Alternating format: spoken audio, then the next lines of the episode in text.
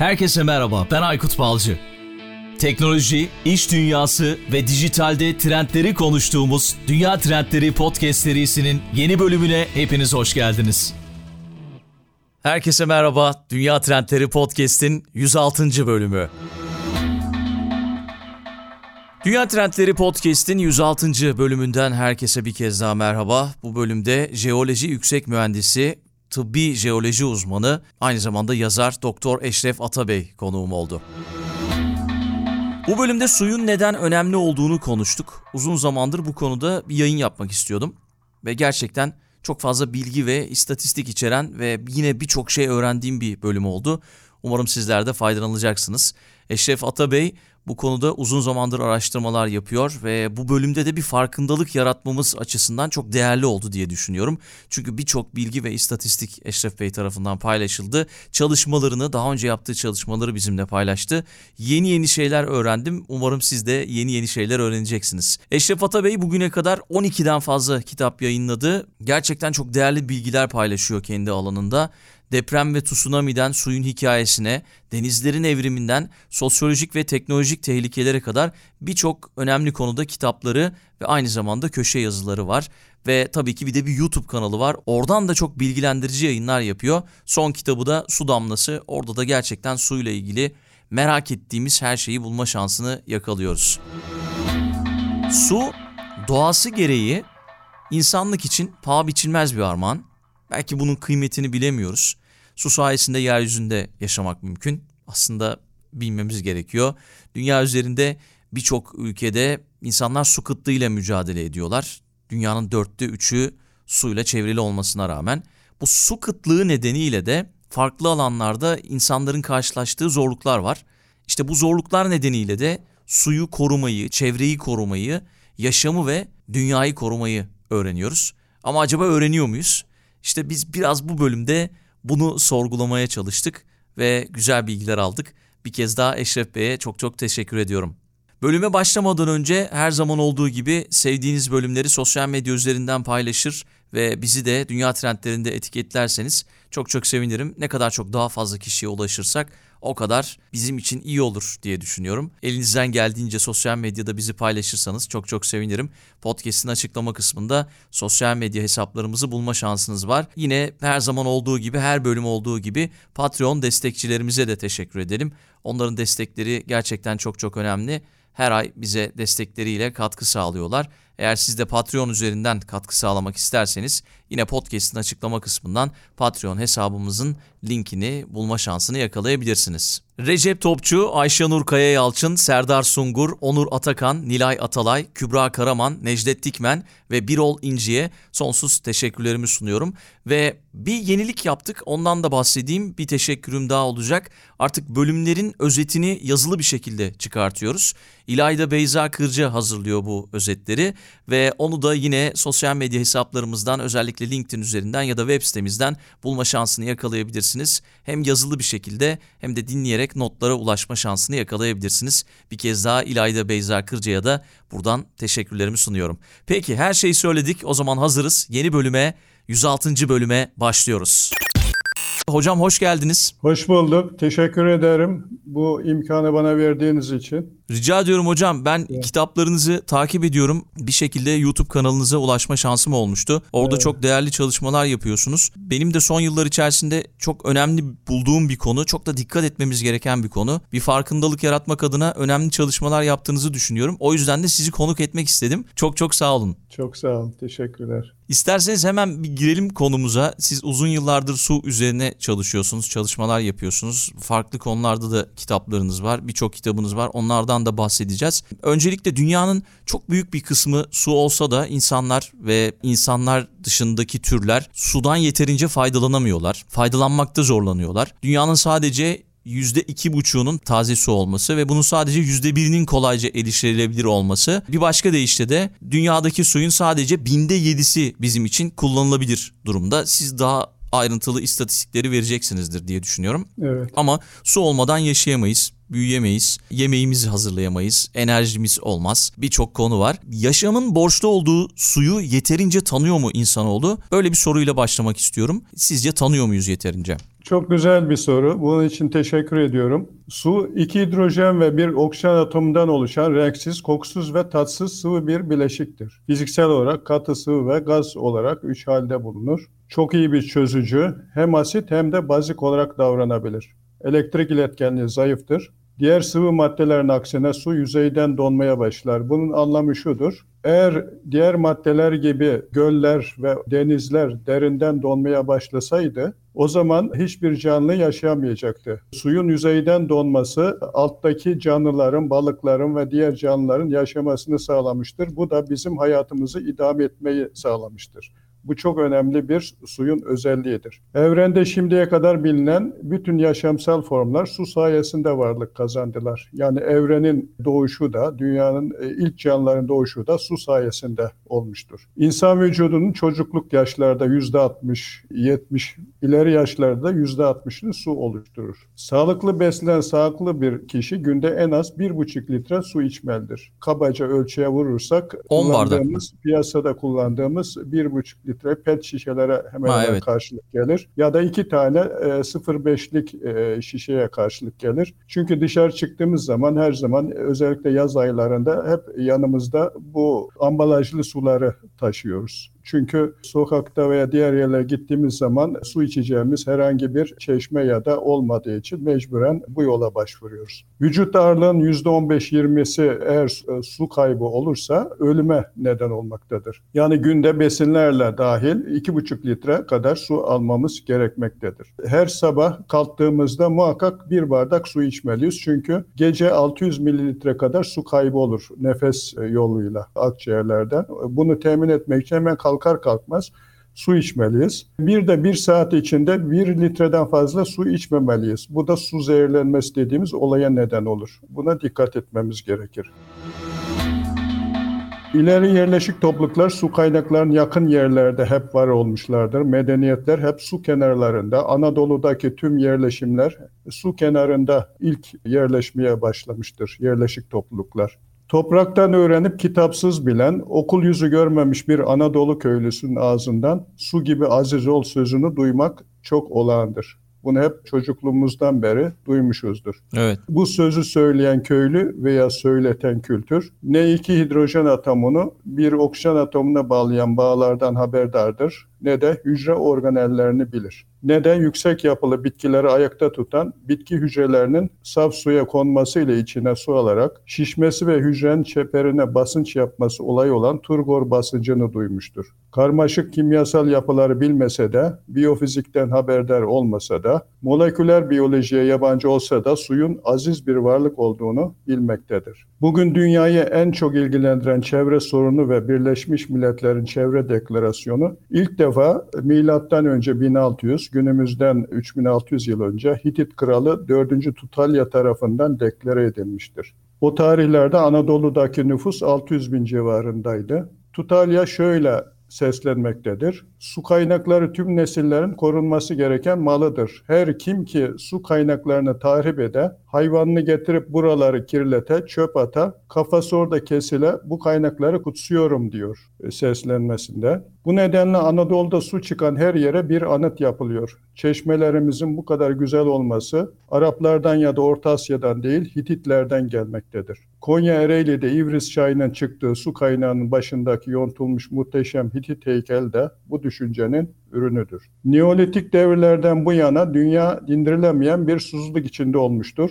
Bu ihtiyacın karşılanması antik dünyada sosyal, ekonomik ve siyasal değişimin kilit itici güçlerinden biri olarak antik uygarlıkların hem yükselişinde hem çöküşünde temel bir rol oynamıştır. Bu dindirilemez susuzluk bugün de belki hiç olmadığı kadar çaresizlik içinde devam etmektedir. Hocam yani suya neden ihtiyacımız vardır diye bir soru yöneltecektim.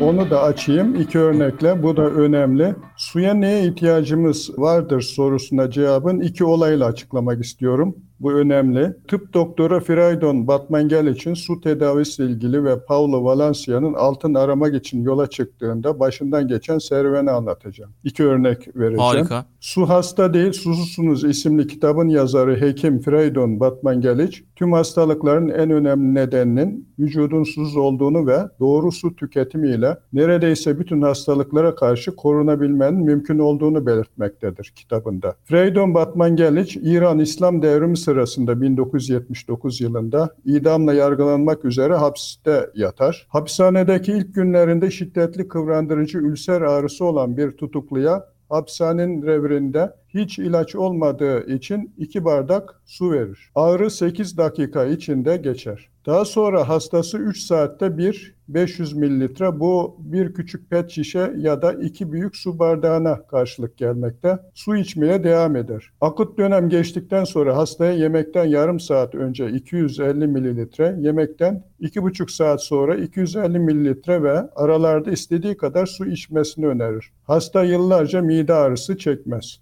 Batman Gelic ilk hastadan sonra hapisten çıktığı 1982 yılına kadar 3000'den fazla ülserli mahkumu sadece suyla tedavi eder hapishanede. Hapse girdiğinden bir yıl sonra ilk duruşmaya çıktığında hakime insan sağlığı için çok önemli bir buluş yaptığını, yaptığı bu buluşun İran ve Batı tıp dergilerinde yayınlanması için bir makale yazdığını söyler. İdam edilmeden önce bu yazıyı kendisine teslim etmek ister. Hakim duygulanır ve cezasını 3 yıla indirir. Daha sonraki aylarda ise erken tahliye karar verir hakim. Fakat Batman Gelic araştırmalarını tamamlamak için erken tahliye teklifini kabul etmez. İzin alarak fazladan birkaç ay daha hapishanede kalır. Toplam 2 yıl 7 ay ve çalışmalarını tamamlar. 1906'da Paulo Valencia altın aramak için Meksika'dan Kaliforniya'ya gitme cesareti göstermiştir. Hiç suyu olmadan bir hafta hayatta kaldı, kurtarıldı ve susuzluk deneyimi kaydedildi. Bu deneyim şöyle özetleniyor. Salya koyulaşır, boğazda bir yumru oluşur, dil o kadar şişer ki adeta çeneyi sıkıştırır, boğaz o kadar kabarır ki nefes almak zorlaşır ve korkutucu bir boğulma hissi yaratır. Derinin gerilmesiyle yüzde bir çekilme hissedilir, halüsinasyon görmeye başlar, göz kapakları çatlar ve gözlerinden kanlı gözyaşları akmaya başlar. Paulo Valencia bulunduğunda derisi borumsu gri renkteydi, çatlamıştı ama hiç kan izi yoktu. Dudakları ameliyatla alınmış gibi kaybolmuştu. Burnunun yarısı pörsümüştü. Gözlerinde donuk bir bakış vardı. Bu iki olay bize suyun yaşam için ne kadar önemli olduğunu ortaya koymaktadır.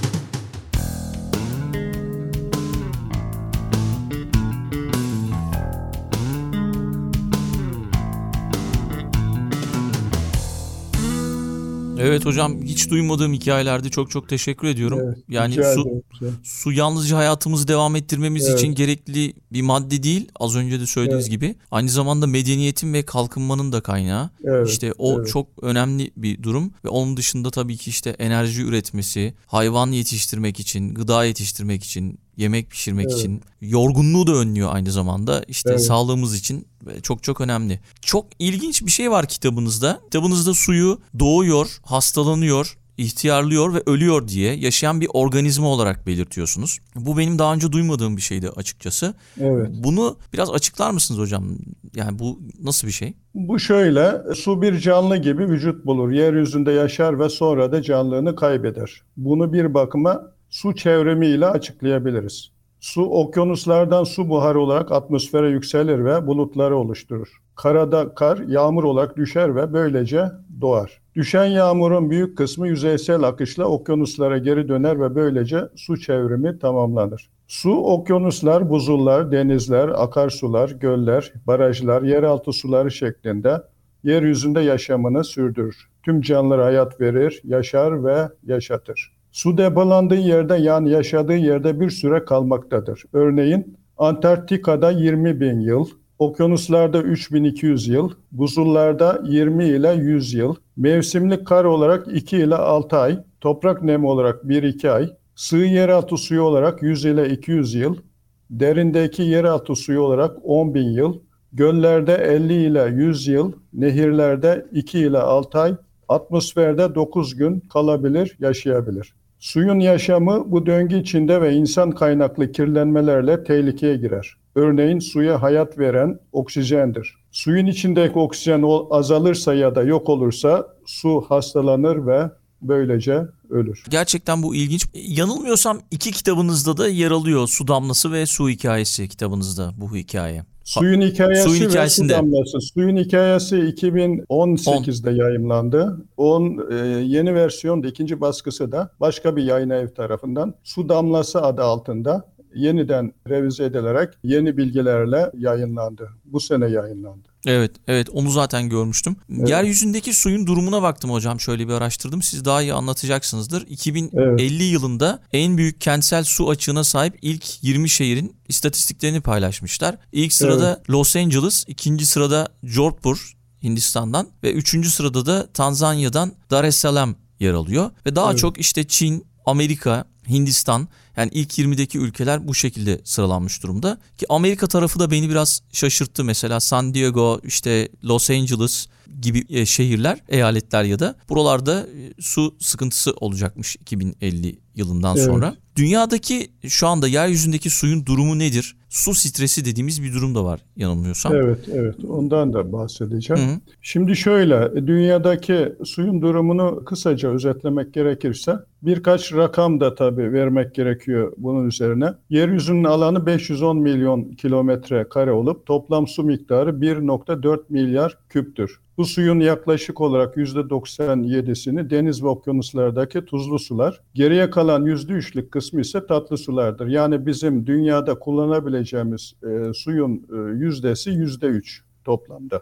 Tatlı suların da %68,5 buz dağları ve buzullarda korunmuş durumda. Ancak %31,5'u yeraltı suyu kullanabileceğimiz su, %0,4'ü yüzey suyu oluşturuyor. Yani ne kadar az olduğunu görüyoruz. Tatlı yüzey suyu bataklık ve göl suları olup bataklıklarda %11, göllerde %87'si yani en fazla tatlı su e, göllerde olmakta. Yine tatlı suyun sadece yüzde 0,4'ü yeryüzünde atmosfer içinde olduğunu belirtmiştik. Bu suyun da yüzde 67,5'ü göllerde, yüzde 12'si toprak nem olarak, yüzde 9,5'u atmosferde, yüzde 8,5'u sulak alanlarda, Yüzde bir buçuğu nehirlerde ve yüzde 0,1 bitki ve hayvan bünyesinde bulunmaktadır. Atmosferde bulunan su miktarı 13 bin kilometre küptür. Yüzey tatlı suların en çok bulunduğu yerler 90 bin kilometre küp ile göllerdir. Bu miktar nehirlerin 40 katı, sulak alanların ise 7 katıdır. Dünyadaki içme suların yüzde 25-40'ı yeraltı sularından sağlanmaktadır. Yani dünyadaki su rezerviliği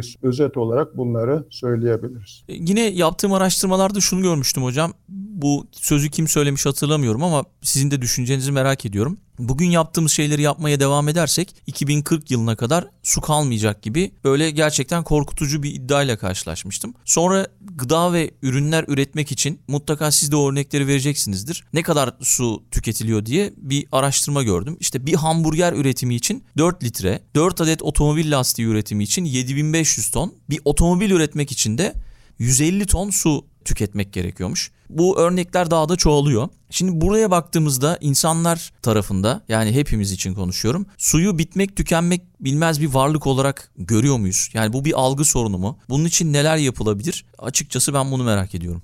Şimdi suyu insanlar yağan kar ve yağmurların oluşturduğu kaynaklardan bedavaya temin edilen ve hiç tükenmeyecek bir meta olarak görmektedirler. Çünkü bu yaşamımızda fark edilmeyen bir şeydir. Örneğin deprem ne zaman olacağını kestiremeyiz. Ömür boyunca bir defa olabilir ya da olmaz. Onun için insanlar anlık tehlikeleri her zaman dikkate alırlar. Böyle bir algı vardır. Su da sanki hiç tükenmeyecek, sürekli bu kaynak sağlanacak şeklinde bir algı vardır. Su bir insan hakkıdır. Su sadece insanlar için değil, hem bitkilerin hem de hayvanların sağlık verimlilikleri açısından ve yaşamsal değerdedir. Su kaynakları ekonomik bir şekilde kullanılmalı. Mevcut su kaynakları kirletilmemelidir. Yani bu algıyı değiştirmemiz gerekiyor. Su ile ilgili tükenmeyecek bir meta olduğu algısını değiştirmemiz gerekiyor. Bu da ancak bilgilenmekle, bu sizin e, çok önemli konuda bu şekilde bilgilendirme yaptığınız gibi bilgilendirmelerle halkı e, bilinçlendirmeyle ancak olabilmektedir. Evet hocam ben size de teşekkür ediyorum. Çünkü yazdığınız kitaplar da çok çok değerli. Bu farkındalık için çok çok önemli diye düşünüyorum.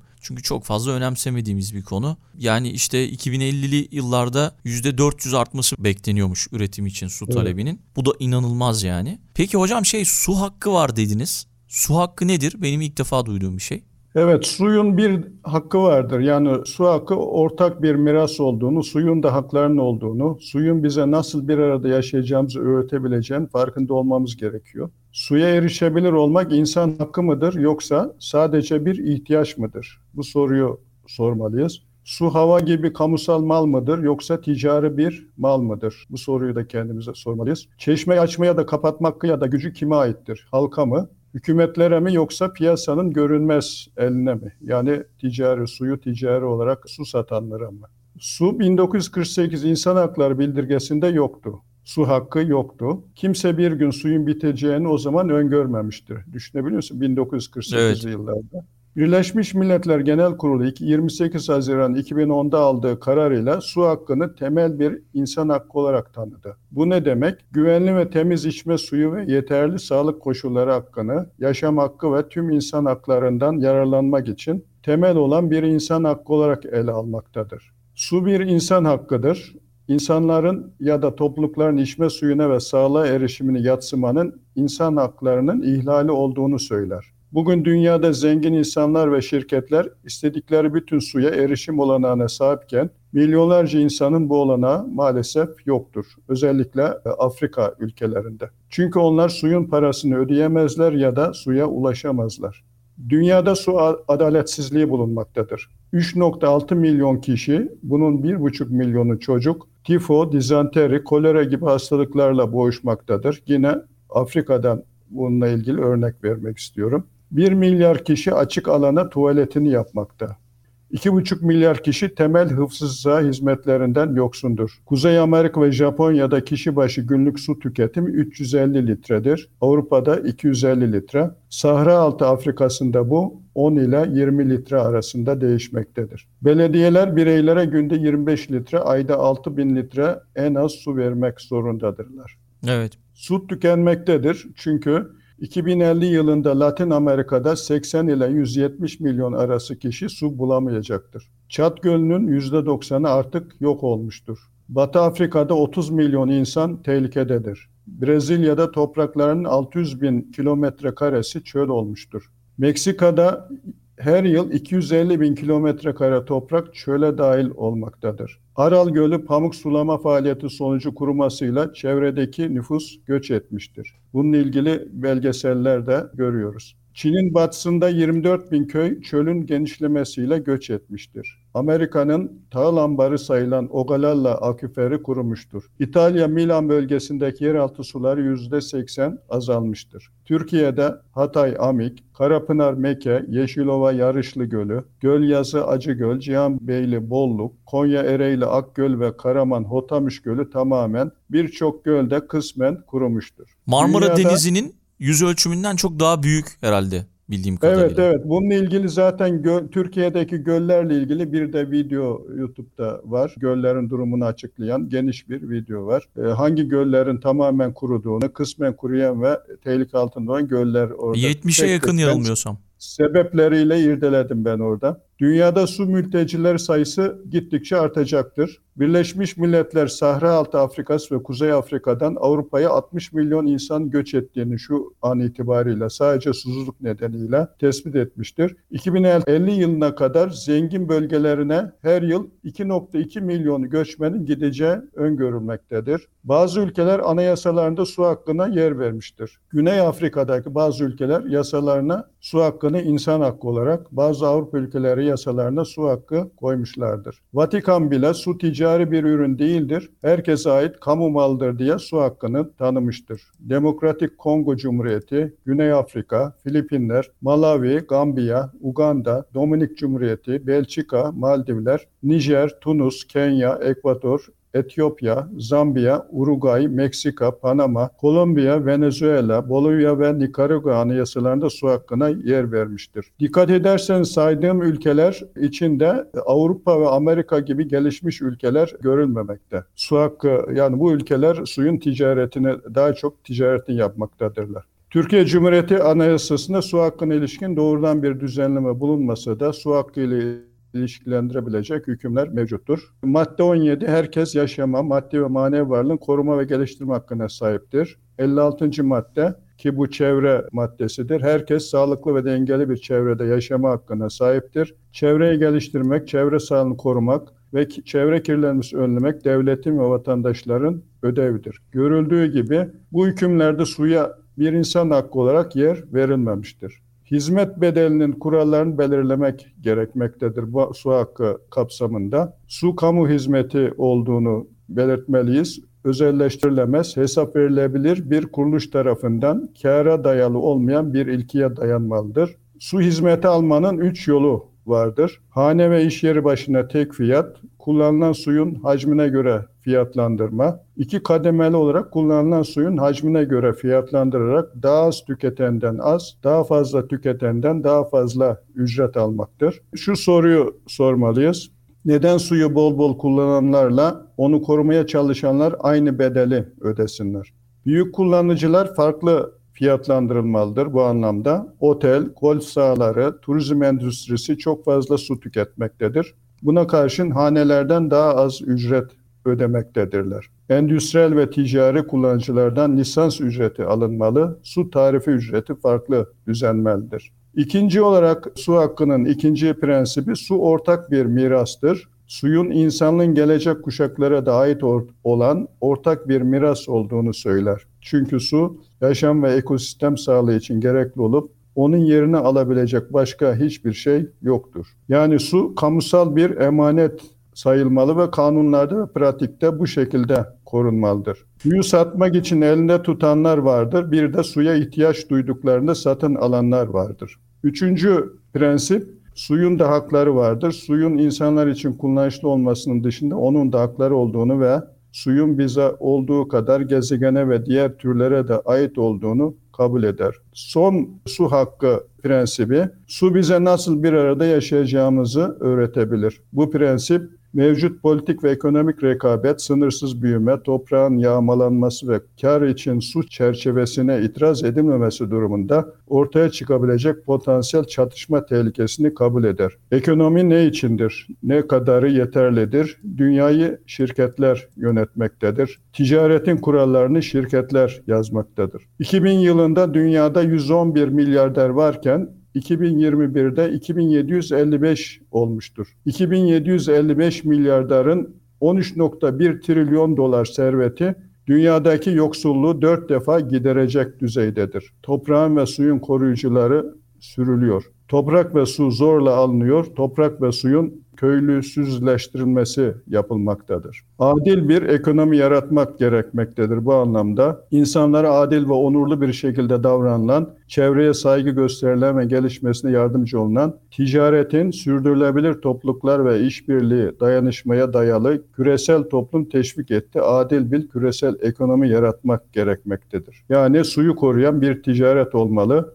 Su ticareti yapılabilir bir mal olmamalıdır. Hükümetler suyuna zarar veren ürünü yasaklama hakkına sahip olmalıdır. Örneğin Özbekistan ve Pakistan'dan gelen pamuk Aral Denizi'nin kuruması ve endüstrinin kirlenmesiyle ilgilidir. Toprağı korumak, suyu korumaktır aynı zamanda. Yerel, organik ve devamlı olan tarımı teşvik etmek, suyu koruyacak şekilde yiyecek yetiştirmek, gerekmektedir. Örneğin biyoyakıt üretmek için suyu kötü kullanımlar kalkmalıdır. Gıda ve tohum tekelleri kaldırılmalıdır. Bu anlamda gıda güvenliği reforme edilmeli, gıda spekülasyonu dizginlenmeli, hükümetler, şirket, çiftlikler ve endüstriyel tarıma mali yardım bulunmamalı. Kırsal ekonominin canlandırılmasına yardım olunmalıdır. Bir de maden işletmeleri kontrol altında olmalıdır. Özellikle Türkiye'de son yıllarda hızla verilen maden ruhsatları çevreyi, yeraltı sularını, toprağı, tarım alanlarını hızla kirletti, erozyona yol açmaktadır. Bu da suyun gittikçe kıtlaşmasına, suyun e, kaynakların yok olmasına neden olmaktadır. Madencilik Enstitüsü yılda 7-9 milyar metreküp su kullanmakta, ormanlar yok edilmektedir. Ayrıca 180 milyon ton atığı dünyanın her yerindeki nehir, göl ve okyanuslara boşaltmaktadır. Bazı ülkeler yabancı maden şirketlerinin gücünü dizginliyorlar. Örneğin Bolivya hükümeti Bolivya halkına ait olduğunu ileri sürerek madenlerin 500 yıllık yabancı endüstri hakimiyetine son verdiği bilinmektedir. Evet. Dünyada su savaşı yaşanacaksa savaşa yol açan suyun kendisi değil, suyu piyasaya sunma ve tesis etme arayışı olacaktır. Çin, Nepal, Vietnam gibi ülkelerde giderek artan su gerilimleri Orta Doğu'da bir silah olarak su ön plandadır. Su hakkının unsurları mevcudiyet, kalite ve erişebilir olması gerekiyor. Yani suya ulaşmamız için mevcudiyet şunu ifade ediyor. Suyun ev içi ve kişisel kullanım için yeterli ve sürekli miktarda olmasını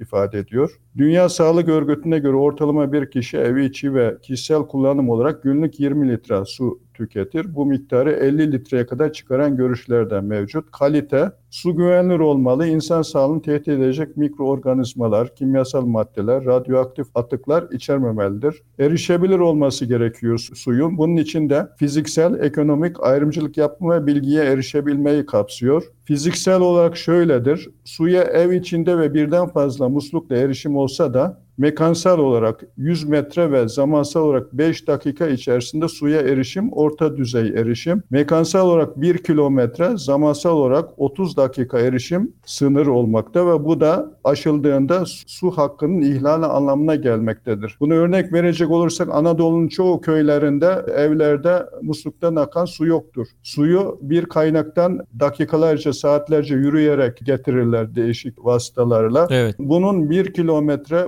uzakta ve zaması 30 dakikadan fazla olursa bu ihlal anlamına gelmekte. Afrika ülkelerinde zaten 1 saatten 2 saatten fazla günün 3-4 e, saatten fazla e, suya erişmek için zaman harcıyorlar. Bir de ekonomik olması gerekiyor suya erişimin. Ayrımcılık yapılmaması gerekiyor. Örneğin dünyada suyu kullanan %85 nüfus %12'sini tüketiyor. Suyun %90'ı sanayide, %10'u evlerde kullanılıyor. En son olarak da su ile ilgili konularda bilgi talep etme, bilgi alma ve verme bu e, su hakkının kriterlerini oluşturmaktadır.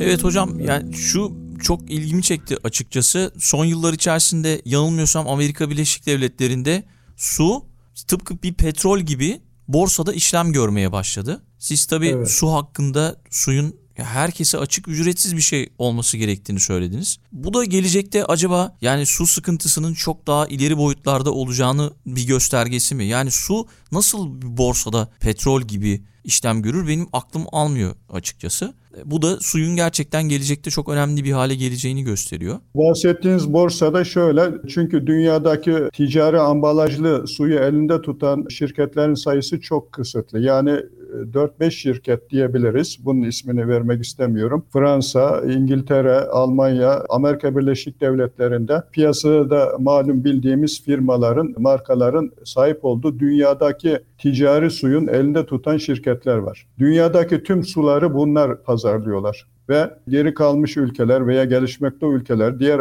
Asya, Afrika ülkelerinde ve diğer ülkelerdeki tüm su rezervlerini ve bünyesine almak istiyorlar ve bunlar piyasada müthiş bir su mücadelesi var bu konuda. Gittikçe su artık ticarileşiyor. Musluktan artık para vermeden su içemez hale geleceğiz bu durumda. Tabii böyle olunca da bu borsada işlem görüyor. Dünyada bu giderek küresel su ihtiyacı 2050 yılına kadar artması beklenmekte. Bu da endüstriyel ve yerel sektörün artan talebi bağlı olarak mevcut su kullanım seviyesinin %20 ile 30'un üzerinde bir artışına neden olacağı düşünülmekte şu an itibariyle. 2 milyara aşkın kişi su stresi olan ülkelerde yaşıyor şu anda. Son tahminlere göre 31 ülkenin %25 ile %70 arasında su stresi yaşadığı belirtilmekte. Ayrıca %70'in üstünde su stresi yaşanan 22 ülke bulunmakta. Bunlara ek olarak yaklaşık 4 milyar kişi yılın en az bir ayında şiddetli su kıtlığı yaşamakta. Su talebi arttıkça ve iklim değişikliği etkiler şiddetmesi, stres seviyeler artmaya devam edeceği belirtilmektedir. Buna bağlı olarak ülkeler arasında su çatışmaları kaçınılmaz olarak durmaktadır. Gelecekte su sıkıntılarından korkan birçok ülke henüz var olan su kaynaklarını ele geçirmek için saldırgan politikalara başvurmaktadır. Bu anlamda Amerika Birleşik Devletleri, e, İngiltere ve e, Fransa bu su şirketleri gibi bunlara bağlı bu e, devletler dünyadaki suyu ele geçirmek için mücadele etmektedirler durmadan. Gelecek yüzyılın ortasında sadece 30 ülke su alanında kendi kendine yeterli olacak. Türkiye, Suriye, Irak arasında kalan Fırat ve Dicle havzaları %50'si tarımla geçinen verimli hilal halkı için çatışma konusudur. Bu her zaman gündemde olan, zaman zaman gündeme gelen bir konudur. 9 ülkeyi geçen Nil Nehri havzası Mısır, Etiyopya, Sudan arasında sulama, beslenme, hidroelektrik santral gibi çatışma konusudur. Libya, Nubya kumtaşları fosil yeraltı suyunu Bingazi'ye taşıma projesini Çad, Sudan, Nijer ve Mısır kaygıyla izlemektedir. Macaristan ile Slovakya arasında Slovakların yapmak istediği bir baraj yüzünden 10 yıl anlaşmazlık yaşanmıştır. İsrail-Arap çatışmasında su en büyük rolü oynamış. 1967'de 6 gün savaşları sonunda İsrail Ürdün'ü işgal etmiştir. Suriye ve Ürdün İsrail'i Yermük ve Ürdün ırmaklarını almakla suçlamıştır. Gazze şeridinde kuyulardan aşırı su çekimi, deniz suyunun kuyulara sızmasına neden olmuş, Batı Şeria'da Filistinlilere kuyu açmak yasaklanmıştır. Amerika Birleşik Devletleri ile Meksika arasındaki Rio Grande Nehri anlaşmazlığı yaşanmıştır. Hindistan ve Pakistan'ın Indus Nehri suyunu kullanması uzun süre savaşın eşiğine kadar getirmiştir. Son olarak Çin Mekong Nehri üzerindeki baraj yüzünden Laos, Kamboçya, Tayland, Vietnam etkilenmiştir. Buna Anladım. bağlı olarak e, e, küresel iklim değişikliğine geçmeden önce Türkiye'deki ve dünyadaki su durumu nedir isterseniz. Evet ona da bakalım e, hocam. Biraz az önce girdiniz ama daha ayrıntılı dinlemek evet. isteriz. Yeryüzünün %71'i sularla kaplı olmasına karşın bu suların ancak %3'ü kullanılabilir tatlı sudur. Daha önce de bunu belirtmiştik. Üstelik bu tatlı suyun %75'i donmuş halde kutuplarda ve kutuplara yakın bölgelerde bulunmaktadır. İnsanların yağını kullanabileceği siz de belirttiniz başta girişte tatlı su oranı dünyadaki su miktarının ancak yüzde biridir. Bu gerçek göz önüne alınırsa neden tatlı su kaynaklarının korunması gerektiği, mevcut suların dikkatli ve kontrollü kullanılması gerektiği daha iyi anlaşılmaktadır. Dünyada yaşamını sürdüren 1.8 milyar kişi ne yazık ki kanalizasyon suları yoluyla ve insan dışkısıyla kirlenmiş su kaynakları kullanmaktadır. Kirlenen içme suyuyla bulaşan hastalıklar sonucu her yıl 500 bin insan hayatını kaybetmektedir. Dünyada su kullanan nüfus 1900 yılında 1.6 milyar iken 2021'de 7.9 milyar olmuştur. 2100 yılında 10 milyar olacaktır bu sayı. İnanılmaz. Birleşmiş Milletler'in yaptığı araştırmalarda dünya üzerinde yaşayan 2 milyar insan ileri derecede su sorunuyla karşı karşıyadır. Dünya nüfusunun %25'i sağlıklı içme suyuna şu anda ulaşamamaktadır. 2025 yılında dünya nüfusu 8.3 milyar olacağı ve yaklaşık 2.3 milyar insan ciddi düzeyde içme suyu sorunu yaşayacağı tahmin edilmektedir. İçme suyu tüketiminde 20. yüzyılda 7 kat, son 20 yılda da 2 kat artış kaydedilmiştir. Görüldüğü üzere su kaynakları üzerine nüfus baskısı önemli bir sorun olmaya devam etmektedir. Türkiye'de nüfus artışı, hızlı kentleşme ve sanayileşme faaliyetleri sonucunda suya artan talep ile birlikte su kaynaklarının etkin olarak kullanımı, korunması büyük önem kazanmaktadır. Türkiye su kaynakları açısından ve kişi başına düşen miktara göre su fakiri bir ülke olarak görülmesinin yanı sıra mevcut su kaynaklarının ülke geneline dağılım da eşit değildir. Bu anlamda Türkiye su fakir olma yolunda hızla ilerlemektedir. Sanırım sorularınızdan birisi de değer herhalde bu olabilir. Evet yani Türkiye'nin hızlı su fakiri evet. olma yolunda ilerlediğini görüyoruz ve bu konuda evet. neler yapabiliriz gibi bir soru yöneltmek isterim. Teşekkür ederim. Türkiye'de yıllık ortalama yağış yaklaşık 643 milimetre metrekare olup yılda ortalama 501 milyar metreküp suya karşılık geliyor bu. Bu suyun 274 milyar metreküpü toprak, deniz, göl, akarsu yüzeyler ve bitkilerden olan buharlaşmalar yoluyla atmosfere geri dönüyor. 64 milyar metreküplük kısmı yer altını besliyor. 158 milyar metreküp kısmı ise akışa geçerek çeşitli büyüklükteki akarsular vasıtasıyla denizlere ve kapalı havzalardaki göllere boşalıyor. Dünya üzerinde eşit dağıtımda yılda kişi başına 5000 ila 6000 metreküplük su düşmektedir. Su kıtlığı eşiğini tanımlamak için Felkanmark Su Stres İndisi adını verdikleri bir gösterge geliştirilmiştir. Bu göstergeye göre bir ülkede kişi başına yıllık su arısı 1700 metreküp altında ise o ülkede su kıtlığı var demektir. Belirtecek olursak dünyada kişi başına su tüketimi e, nedir diye e, merak edecek olursak örneğin Fransız Guyanası, İzlanda ve Guyana'da 10 bin kişi başına 10 bin e, metreküpün üstünde su düşmektedir. Yani su zengin ülkelerdir. Portekiz, Hollanda, Avusturya, İrlanda, Estonya, Finlandiya gibi ülkeler kendi ihtiyaçlarını karşılayabilen 3 bin ile 10 bin metreküp kişi başı su tüketimi. Türkiye, İtalya, İspanya, Almanya gibi ülkelerde su sıkıntısı bulunmakta. Bu da kişi başına 1000 ile 3000 e, metreküp arası e, su düşmekte. Nüfusun da etkisi var herhalde bunda. Evet tabii Hı. nüfus da bunda etkisi Hı. var.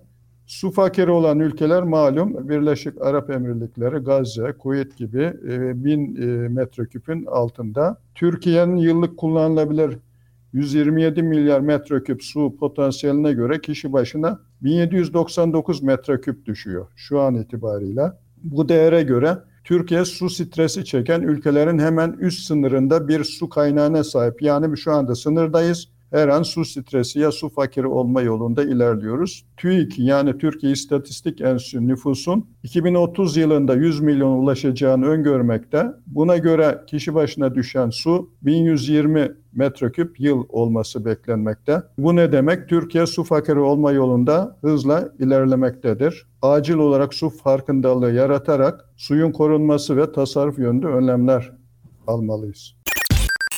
Suyla ilgili yaptığımız bölümün ilk kısmının sonuna geliyoruz. Bir kısım daha konuştuk. Aslında çok daha fazla konuşacak şey var. İkinci kısımda da gerçekten Eşref Hoca önemli açıklamalar yaptı. Önemli istatistikler paylaştı. İkinci kısımda tekrar buluşmak üzere. Umarım bu bölümü beğendiniz. Dünya Trendleri Podcast serisinin bu bölümünün sonuna geldik. www.dünyatrendleri.com Twitter'da @dünya_trendleri, Instagram'da dünya.trendleri adreslerinden Dünya Trendleri Podcast'i takip edebilirsiniz. Unutmayın önerileriniz ve merak ettikleriniz içinse info gmail.com adresinden mail atabilirsiniz. Bu bölümü dinlediğiniz için çok teşekkürler. Yeni bölümde tekrar buluşmak üzere.